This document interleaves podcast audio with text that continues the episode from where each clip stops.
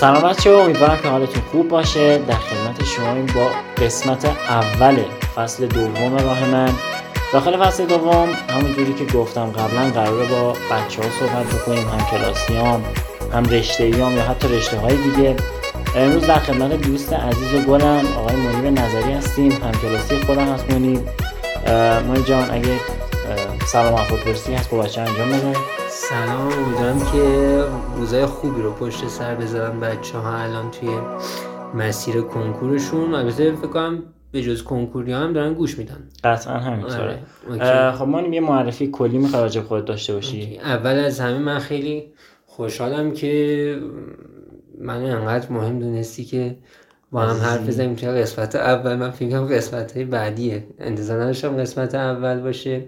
من خودم توی علم هلی یک درس خوندم الان که خب خودت می‌دونی که رشته‌ام پزشکیه و رتبم توی کنکور شد 121 منطقه یک. و توی این مدت توی این چهار ترمی که من دانشگاه بودم معمولا مشغول کار مشاوره و تدریس بودم. حالا با کنار مشاورهای دیگه بودم یا اینکه یعنی تجربه داری تو این زمینه صرفا؟ آره سعی کردم باشم تو حالا بر تجربه خودت بقیه هم مثلا دیدی آره خودم دوست داشتم بیشتر مثلا مسیر مشاوره دادم و حرف کمک کردم به بچه آها. آره خب موضوعی که حالا ما امروز تصمیم گرفتیم با هم صحبت بکنیم راجبش در مورد خانواده ها و تاثیر رفتار درست اونها توی مسیر بچه هاشونه چیزی که خیلی ها درگیرم باهاش و نتیجه جز چالش و دعوا نبوده آره خیلی خیلی موضوع مهمی اصلا چیزی که واقعا تعیین آره. کننده است خیلی. خیلی اثرگذاره و به چشم هم نمیاد. چون همه فکر می‌کنن فکر می‌کنن که مثلا اگه دانش آموز باشه دانش آموز فکر می‌کنه واقعا داره کم کاری می‌کنه. خانواده باشه خانواده فکر می‌کنه داره دلسوزی می‌کنه و البته خب از روی خوبی خانواده است که داره حالا پدر و مادر آره و خیلی اینو بست میدن به اینکه آره طرف جوونه و خامه. آره. بعید چیز بعیدی هم نیست ولی خب ولی آره. خب آره دیگه خانواده با همکاری کنن دیگه. آره خب بریم ببینیم امروز چی برام اومد کردی. خب من اومدم یکم به ماجرا فکر کنم چه چی بگم که مفید باشه. گفتم خب یا حالت اینه که بین خانواده و دانش آموز یک ارتباط سالمیه مناسبه و خب حالا ما خیلی حرفی نداریم راجبش اینجا بگیم. بیشتر بهتره که بیایم اشکالا رو پیدا کنیم راجب اشکالا حرف بزنیم که بچه خودشون بدونن یه همچین اشکالی وجود داره. اگه یه شرایط رو دارن تجربه می‌کنن این شبیه اینه. درسته. پس حالا حواسشون باشه تحت تاثیرش قرار نگیرن. راه حل بدیم آره. بهشون. که حالا من سعی کنم یه چند تا تقسیم بندی بکنم که حالا جلوتر راجع حرف می‌زنیم و امیدوارم که به درد بچه ها بخوره. درست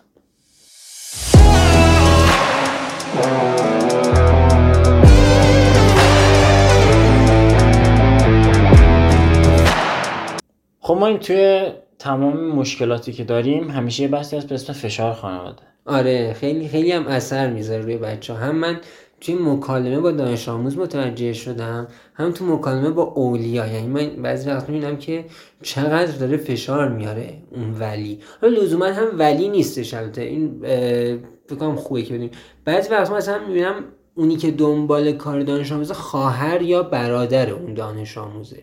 صرفا دلسوزی آره. بیش از حد. صرفا دلسوزی بیش از حده. یعنی مثلا دیدم بعضی جاها فشاری که میاد برای دانش آموز دهم خب فشار زیادیه. برای دانش آموز 11 یا حتی دوازدهم که حالا میگیم جلوتر. من یکم بهش فکر کردم احساس کردم اینطوری خوب تقسیم بندی کنیم. بگیم این فشار زیاده حالا از یه جایی می‌زنه بیرون. از دو تا جا می‌زنه بیرون. یه حالت اینه که دانش آموز می‌بینه خیلی فشار زیاده. می‌خواد فشار رو کمتر کنه خودش که بتونه راحت درسش رو بخونه. خب این باعث چی میشه؟ باعث این میشه که دانش آموز تون روند درس خوندنش تغییر به وجود میاره. مثلا چی میشه؟ آزمون قلم چی داره؟ آزمون گزینه دو داره هر آزمون دیگه یه دو هفته یا سه هفته time شه دیگه. خب. خونده مثلا 70 درصد time رفته یکم احساس کنه اون چیزی که می‌خواسته هنوز نشده.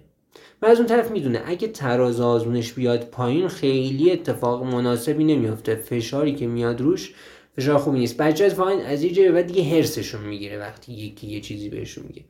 پس میاد چیکار می‌کنه؟ یهو تو این چند روز آخر زیستش رو مثلا بیشتر می‌خونه. اگه فرض دانش تجربی. زیستش رو بیشتر می‌خونه که تراز بالاتری بگیره یا شیمیش رو بیشتر می‌خونه که تراز بالاتری بگیره. بعضا هم موفقن ها تراز بالاتر میاد. اون آزمون تراز اومده بالا. ولی بس که سه روز اون درس رو خونده. بعد یعنی دیگه مرور نمیشه. فقط اومد اون درس و سه روز آخر یه جوری خون حتی اینکه بقیه درس ها رو فدا کرد آره. و مرور هم نکرد. مثل شب امتحانی میمونه دیگه. فرض کنیم تو شب امتحان یه درس رو می‌خونی 18 هم میشی. دو روز دیگه من ازت بپرسم چیزی بلد نیستی که. دقیقاً دقیقا, همینه. این یه حالتشه. یعنی میاد درس خوندنش رو تغییر میده. یه حالت دیگه چیه؟ میگه که نه تمام تلاشش رو می‌کنه. البته هیچ وقت صد درصد نیست. ولی تمام تلاشش می‌کنه طبق برنامه بیاد جلو. میره سر جلسه دو تا سوال می‌بینه. سخت بود. به هم نیست نه من درصد ریاضیم بیاد پایین من می‌دونم. خواهرم پدرم یا مادرم ریاضی خیلی حساسه مثلا. من نباید ریاضیم بیاد پایین. چیکار می‌کنه؟ مدیریت زمانش یه طوری میشه که اون ریاضیه مثلا میاد time بقیه رو می‌گیره. البته خب حالا تو کنکور الان ریاضی افتاده کنار زمین که حالا خیلی مشکلی پیش میاد. ولی فیزیک و شیمی اتفاق میفته یعنی پس البته توی مثلا آزمون قلمچی اینطوریه که دفترچه‌ش جدا جدا نیست. یعنی این اتفاق همچنان می‌تونه رخ بده. یعنی دانش ریاضیش می‌بینه کمه نمیاد عین کنکور در نظر بگیره. خودش میاد time مثلا چه زیست رو میده به ریاضیش. که ریاضیش بیاد بالا. این اتفاق میفته شما مثلا توی سرجنس آزمون باید متوجه باشید تایم درس تموم شد به درس بعدی. دقیقا این یک چیزی بود که اصلا من خودم یه دونه از اپیزودا راجع به تحلیل آزمون بوده که مدیریت آزمون چه جوری باشه تحلیلش چه جوری باشه و تمام اینا رو گفتم داخلش. یعنی اصلا که آقا نباید صرفا تمام وقتتون رو بذارید روی درس. اینکه وقتش تموم شد. آره. قشنگ مووان کنی تموم شده رفته دیگه. به قول خود تبرش اول باید تیز باشه دیگه. بدونه باید چی کار کنه. خب بعد چه اتفاقی می‌تونه شیمی رو خراب می‌کنه؟ چرا؟ می‌بینه مثلا سه تا چهار تا سوال اول سخت بوده به هم میریزه. درسته مغزش کار نمی‌کنه. بقیه رو به زور حل می‌کنه. نه time کمه ولی من درصد شیمی برای خانواده خیلی مهمه. شیمی رو باید زیاد بزن. میره از بقیه time می‌گیره. کل آزمون که خراب شد. تموم دیگه. بقیه درس ها تایم نداره پس سر اونها هم عجله داره. یعنی مثلا تو فیزیک که 15 دقیقه باید حل می‌کردی الان رسیدی 12 دقیقه وقت داری.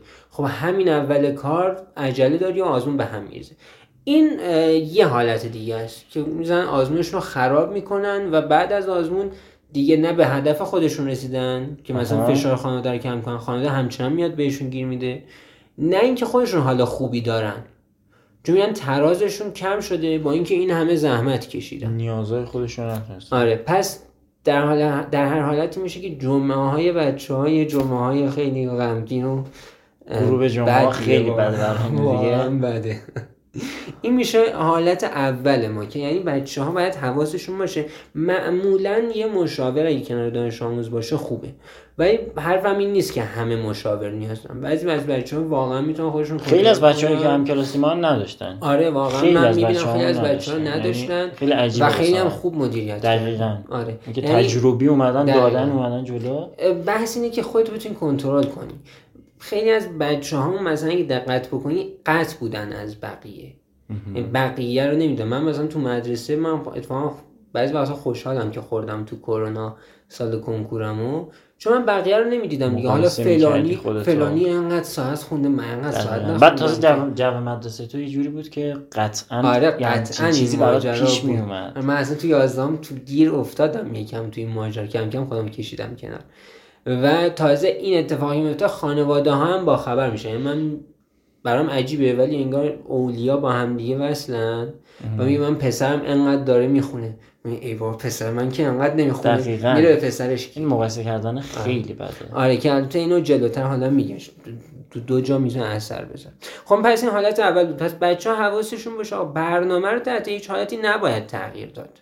برنامه یه چیزی که اول از اول مسیر اون دو هفته مثلا مشخص شده. آقا من می‌خوام درسم رو بخونم. هدف اصلی کنکوره. دقیقا. هدف اصلی کنکوره نه آزمون دقیقا. آزمونی که شما می‌دید صرفا برای اینه که شما بدونید این دو هفته ای که پشت سر گذاشتید به چه صورت بوده. حالا وقتی آزمونت خراب میشه هر آزمون دروغ نگفته به تو که. راست میگه شما درس تو درست نخوندی. به خاطر حرف خانواده اومدی برنامه تغییر دادی.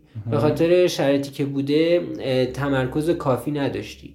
درست نتونستی رو درست فکر کنی یا تسلط پیدا کنی خب در تراز آزمونت هم میاد پایین دیگه نتیجهش میاد پایین. پس آزمون همیشه یه چیزی که با ما رو راسته.